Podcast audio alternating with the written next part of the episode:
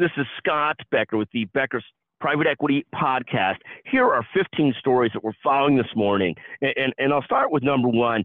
The markets have rallied tremendously the last four weeks based on the concept that the Fed is going to slow raising the rates.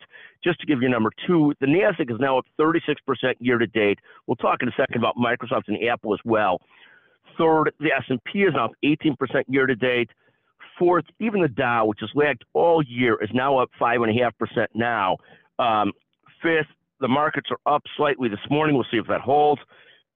Sixth, Apple, the largest market cap company in America, is up 52% plus year to date. Seventh, Microsoft, the second largest market cap stock, is, is now up 54% year to date. Eighth, oil's rallied some last few days. This oil thing is a complex issue because Iran and the terrorist states use oil to, to fund their terrorism. So it's complicated to see oil going up. Fascinating to watch, uh, but back up a little bit the last few days. Ninth, Bitcoin has crossed 37,000, is now up 123% year to date. Of course, I mean to sell my Bitcoin last year, so you know I mean morons moron when it comes to Bitcoin investing. Tenth, uh, five of the most listened to podcasts on Becker Private Equity. Rick Kess, followed by Matt Wolf, both of RSM, Amber Walsh of McGuireWoods, Nicholas Scholl of the Gator Student Investment Fund, thanks to David Scholl. Uh, and then fifth and sixth, I'll give you an extra one. Dan Michelson, author of Holy Shift, and David Pivnick, also of McGuireWoods. A lot of other great uh, guests in that top 10. On the Becker's healthcare side, this is our 11th story. The five most listened to guests are uh, a, a, sponsored podcast from KeyBank. I have to find the actual person who was the person on that podcast. I'll ask Jeremy Cora, magnificent producer from Executive Podcast Solutions, who that is. Second, Dina Velocci, former president of the American Association of Nurse Anesthetists. Third, Don Sinko, the long-term chief integrity officer and just a brilliant, wonderful person at Cleveland Clinic. Fourth, Justin Oppenheimer from the Hospital for Special Surgery. Uh, thank you to Lucia Pero. And finally, fifth, Onisis Stefas, uh, PharmD, Northwell Health, Chief of Pharmacy, brilliant person. I'll give you a sixth as well here. Uh, Malinka Walaliyadde uh, and Benjamin Beetle Ribe of the founders of AKASA, wonderful people in the AR revenue cycle space. So we promised 15 quick stories. We'll give you four more very quickly. Uh, 12, the Becker's Healthcare Annual Meeting, which is likely to be our largest meeting ever, is scheduled for April 8th to 11th, 2024 in Chicago. Jessica Cole, CEO, for more information there.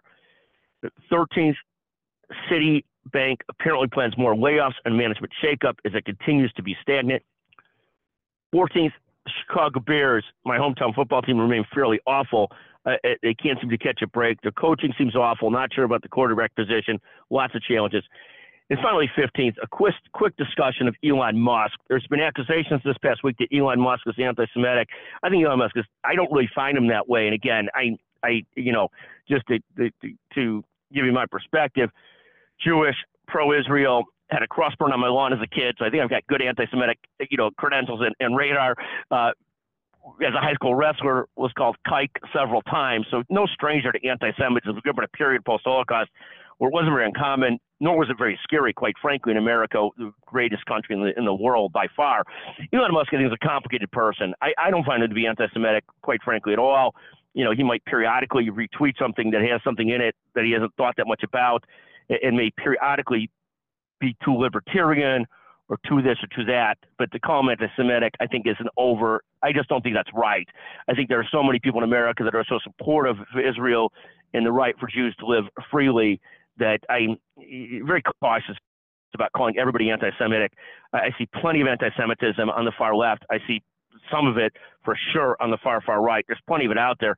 I just don't know that Elon Musk really falls in that category. And I'm so thankful for all the support in the United States for, uh, quite frankly, the Jewish right to live freely here, the Muslim right to live freely here, all, all religions, quite frankly. What a magnificent country, and, and always thankful for the support of the country of Israel's right to defend itself. Thank you for listening to the Becker Private Equity Podcast.